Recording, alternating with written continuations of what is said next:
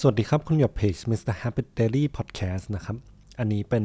7 สุดยอดนิสัยที่ทำให้ทุกวันดีขึ้นได้ในฉบับของ Mr. Happy Daily นะครับ ซึ่งตัวเนี้ยก็ต้องบอกไว้ก่อนว่าเป็นประสบการณ์ส่วนตัวเนาะแล้วก็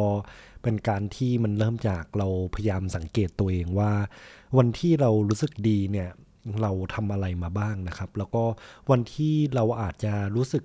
เหมือนขาดอะไรไปเนี่ย เราก็ต้องมาสังเกตครับว่า เออวันนั้นเนี่ยเราได้ทำสิ่งที่เราต้องการหรือเปล่า หรือว่ามันมีกิจกรรมไหนที่เรารู้สึกว่ามันขาดหายมันตกหล่นไปนะครับ อันนี้ก็สรุปมาเป็น 7 ข้อให้ทุกคนได้ฟังนะครับผมอย่างแรกเลยเนี่ยก็คือเรื่องการนอนเนาะซึ่งผมรู้สึกว่าตัวเนี่ยมันเป็นจุดที่ ปักไว้เลยครับว่า เออวันเนี้ยเราจะได้ทำสิ่งที่เราต้องการจริง ๆ หรือเปล่านะครับ เพราะว่าถ้าเกิดเรานอนไม่พอเนี่ยแน่นอนว่าร่างกายเราก็รู้สึกจะไม่ร้อยเปอร์เซ็นต์นะครับ บางทีเราก็ต้องเอาเวลาเนี่ยไปพักผ่อนให้เต็มที่ก่อน ก่อนที่เราจะได้มาทำกิจกรรมที่เราต้องการ ซึ่งสิ่งที่ผมอยากจะไฮไลท์ก็คือช่วงเสาร์อาทิตย์ครับ อย่างเช่นถ้าเกิดวันเสาร์เนี่ยวันศุกร์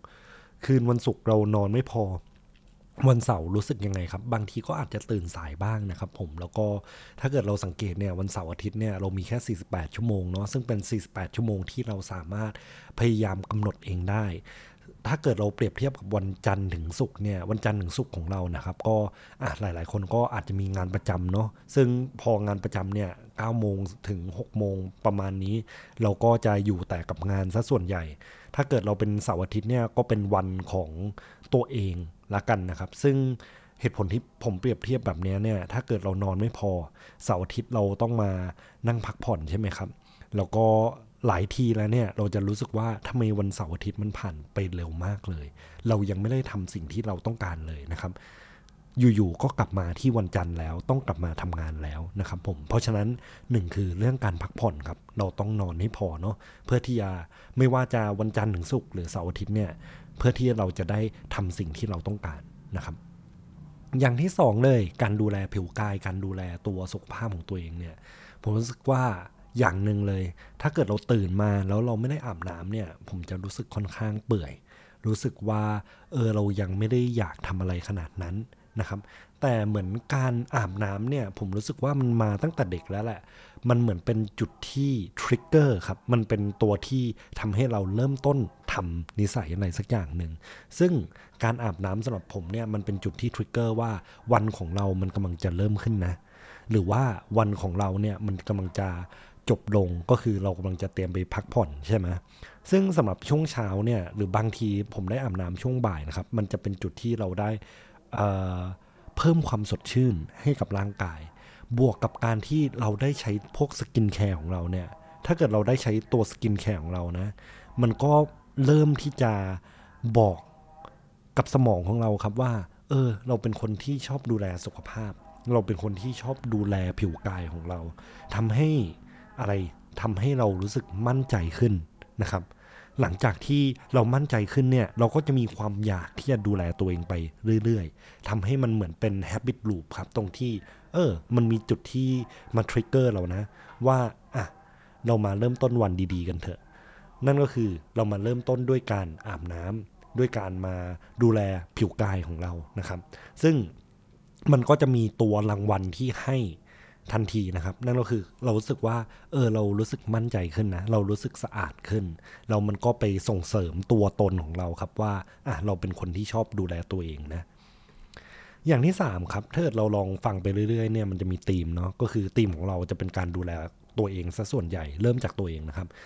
อย่างที่3เนี่ยมันจะเป็นการออกกำลังกายนะครับ การออกกำลังกายสำหรับผมเนี่ยคือผมรู้สึกว่าหนึ่งเลยมันเป็นอะไรที่ค่อนข้าง challenging นะ ไม่ใช่ว่าเป็นเรื่องง่ายสำหรับทุกคนนะครับผมผมรู้สึกว่าเพอๆนักกีฬาหลาย ๆ ท่านเนี่ยก็รู้สึกว่าการออกกำลังกายเนี่ยถือเป็นเรื่องยากด้วยซ้ำซึ่งการที่ผมจะออกกำลังกายให้มันต่อเนื่องได้เนี่ยผมรู้สึกว่าจุดที่ยากที่สุดนะครับ มันคือการโชว์อัพการที่เราจะ ตื่นเช้ามาแล้วเราพาตัวเองไปออกกำลังกาย หรือสำหรับใครที่เลือกออกกำลังกายช่วงเย็นเนี่ยครับหลังจากเลิกงานแล้วแล้วเราเอาตัวเองเพื่อไปโชว์อัพในยิมได้เนี่ยถือเป็นสิ่งที่น่าภูมิใจที่สุด เพราะว่าสำหรับผมนะ ถ้าเกิดเราได้โชว์อัพเมื่อไหร่อะเราได้ออกกำลังกายแน่ๆ อันนี้สำหรับคนอื่นอาจจะต่างกันไปนะครับ แต่อย่างน้อยคือถ้าเกิดผมเอาตัวเองออกจากบ้านเพื่อไปถึงยิมนั้นเนี่ยได้ออกแน่นอน นะครับ มันเหมือนอยู่ในสภาพแวดล้อมที่เพียบพร้อมในการออกกำลังกายแล้วนะครับ ถ้าเกิดเฮ้ยเราอุตส่าห์ไปถึงแล้วอะแล้วเราไม่ได้ออก อันเนี้ยบางทีมันก็มีความแบบเออน่าเสียดาย รู้สึกว่าสิ่งที่ effort ที่เราทำไปในการ show up อะมันไม่คุ้มค่าเนาะเพราะฉะนั้นแล้วเนี่ยการที่เราจะเอาชนะตัวเอง ในสิ่งที่ยากอย่างเช่นการออกกำลังกายนะครับ ขอแค่เราได้ show up ขึ้นไป มันก็ถือเป็น การชนะ battle battle หนึ่งแล้วนะครับผม ซึ่งแน่นอนการออกกำลังกายนะครับ มันก็สร้างวงจรตัว habit loop ของเราเช่นกันสำหรับผมก็คืออะเราอยากจะดูแลตัวเองใช่ไหมการออกกำลังกายเนี่ยก็เป็นหนึ่งในกิจกรรมที่ส่งสัญญาณไปให้สมองของเรานะครับ ว่าเออเราเป็นคนชอบดูแลตัวเองนะ ยิ่งเราทำเรื่อยๆ เรามีความมั่นใจ เรารู้สึกว่าสุขภาพเราแข็งแรงขึ้น รูปร่างเราดูดีขึ้นนะครับ อันนี้มันก็จะเป็นรีวอร์ดที่เราจะเห็นได้ตามการเวลาที่เราใส่ไปนะครับอะอย่างที่สี่เรายังไม่พ้นตัวท็อปิกของการพัฒนาตัวเอง การลงทุน การดูแลตัวเองเนาะ ซึ่งอันนี้นะครับ มันจะเป็นการด้านดูแลตัวเองในเชิงความรู้ เรา invest ตัวเองในความรู้นะครับ ลงทุนให้ตัวเองในความรู้เนาะซึ่งสำหรับผมเนี่ยมันคือการอ่านหนังสือ วงเล็บนะครับ โดยเฉพาะในหัวข้อที่เราชอบ การอ่านหนังสือเนี่ยโอเค เราให้ความรู้กับตัวเอง แต่สิ่งที่ผมรู้สึกว่าหลาย ๆ ท่านอาจจะพลาดไปก็คือว่าเราเลือกหนังสือที่เราควรอ่าน แทนที่เราจะเลือกหนังสือที่เราชอบอ่านนะครับ มันมีความต่างกันเนาะคือถ้าเกิดมันทั้งชอบและ เรารู้สึกว่ามันควรอ่านด้วย มันก็เป็นเรื่องดีนะครับ แต่ว่าหลายทีเนี่ยเวลาคนฟังพอดแคสต์หรือว่าเราไปอ่านบทความเราอยากจะทำตามเนี่ย คือเราก็จะเลือกทำตามสิ่งที่คนอื่นบอกว่ามันดี หรือสิ่งที่คนอื่นบอกว่าเขาชอบเนาะแต่เราต้องกลับมาถามตัวเองครับว่าเฮ้ยมันดีกับเราจริง ๆ หรือเปล่าหรือว่า เราชอบเราสนใจกับหนังสือหรือท็อปิกเรื่องนี้จริง ๆ หรือเปล่าเนาะ เพราะว่าสุดท้ายแล้วอะถ้าเกิดเราไม่ชอบเราไปทำตามมันฝืนครับแล้วเราก็จะทำมันอย่างไม่มีความสุข สุดท้ายเราก็อาจจะล้มเลิกไปนะครับอันนี้ก็เลยเป็นข้อเตือนใจเนาะถ้าเราอยากจะอ่านหนังสือ อยากจะเริ่มแฮบบิตในการอ่านหนังสือเนี่ยเลือกหนังสือที่คุณรู้สึกว่ามันน่าสนใจ จากคนเขียนที่เขาเขียนแล้วเราอ่านสนุกอะเรารู้สึกว่าเรา reflect เเราสะท้อนกับเขาได้เหมือนเป็นการพูดคุยกับเขาไปได้นะครับ แต่คนก็อาจจะมีสไตล์การอ่านไม่เหมือนกันเนาะก็อย่าไปจัดแล้วก็เลือกสิ่งที่รู้สึกว่ามันดีสำหรับตัวเอง แต่วงเล็บครับ การอ่านหนังสือไม่ใช่ช่องทางเดียวนะ เราก็สามารถที่จะฟังพอดแคสต์ เราสามารถที่จะดูข่าวฟังข่าวเนาะหรือว่าดูพวกวิดีโอก็ได้ครับ เดี๋ยวนี้เรื่องความรู้เนี่ยสามารถหาได้ค่อนข้างหลายช่องทางมากเลยนะครับผมก็เลือกช่องทางที่สะดวกคีย์เวิร์ดคือต้องสนุกสนุกกับเรา รู้สึกว่า เออ เราทำแล้วเราชอบอะเนาะอย่างที่ห้าครับ อันนี้เริ่มอะออกจากโฟกัสกับตัวเองแล้วเราก็เป็นข้อคิดเตือนใจครับ ข้อ 5 เนี่ยอยู่กับคนอื่นเนาะ เราอยู่กับคนที่เรารัก อันนี้ขอวงเล็บว่ารวมถึงสัตว์เลี้ยงด้วยนะครับ อันนี้การที่เราได้อยู่กับครอบครัวกับเพื่อนหรือคนรักเนี่ยแม้กระทั่งสัตว์เลี้ยงนะครับ คือผมรู้สึกว่าหนึ่งเลยการที่เราได้เล่าเรื่องราว การที่เราได้รับฟังได้แบ่งปันเนี่ยมันก็เป็นจุดหนึ่งที่เราได้เติมเต็มชีวิตของเราเนาะซึ่งผมรู้สึกว่าสุดท้ายแล้วสิ่งที่เราทำไปในแต่ละวันนะครับ มันจะไม่เกิดประโยชน์เลย ถ้าเกิดความรู้ที่เราได้มาประสบการณ์ที่เราได้มาเนี่ยมันอยู่แค่ตัวเราคนเดียวเนาะเราสุดท้ายแล้วเราก็อยากจะแชร์ประสบการณ์ เราอยากจะแชร์ความรู้ให้กับคนที่เราแคร์ให้กับคนที่เรารักจริง ๆ ซึ่งข้อห้าเนี่ยอยากให้มันเป็นการเตือนใจมากกว่านะครับ ว่าอย่าลืมให้เวลากับคนที่เรารักด้วย เพราะสุดท้ายแล้วเวลาของแต่ละคนก็มีความมีข้อจำกัดเนาะอะข้อที่ 6 ครับ กลับมานิดนึงเนาะ กลับมาที่ตัวเองหน่อยก็คือทำสิ่งที่ตัวเองชอบนะครับผม ก็เวลาเราตื่นมาโดยเฉพาะวันจันทร์ถึงศุกร์เนี่ยสำหรับคนที่มีงานประจำนะครับ คือเราก็จะตื่นมาโดยที่มีสิ่งที่คนอื่น ต้องการให้เราทำอะเรียงรอคิวเราอยู่เลยครับ คือไม่ว่ามันจะเป็นเรื่องงานบ้างนะ หรือว่าจะเป็นภารกิจจากที่บ้านบ้างเนี่ย คือเราจะไปจมอยู่กับความต้องการของคนอื่น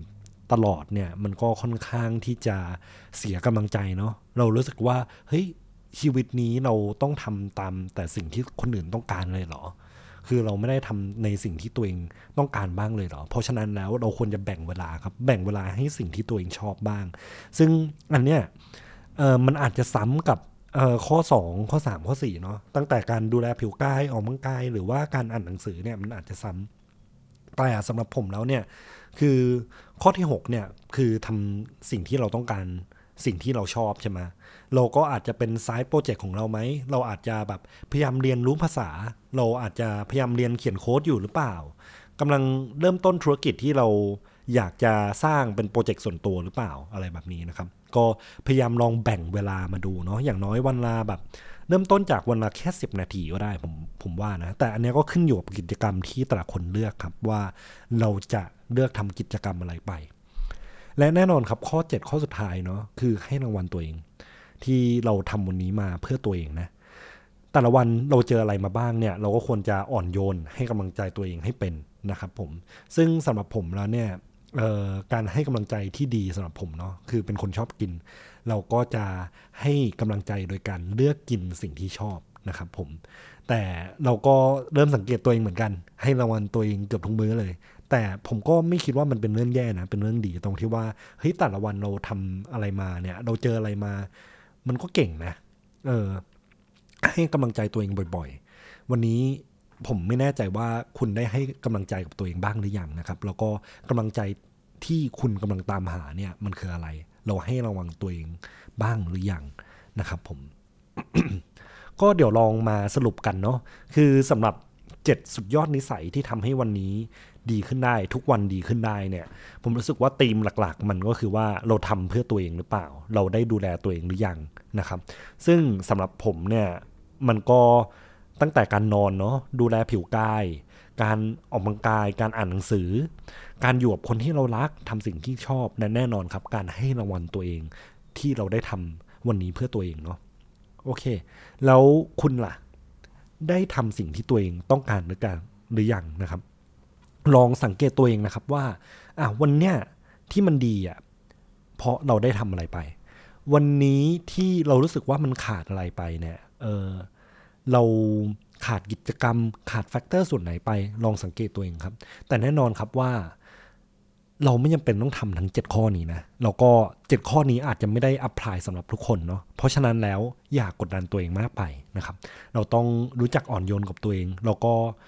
เข้าใจตัวเองให้มากนะครับ แล้วผมมั่นใจครับว่าทุกวันของคุณเนี่ยมันก็จะเป็นวันที่ดีได้นะครับผม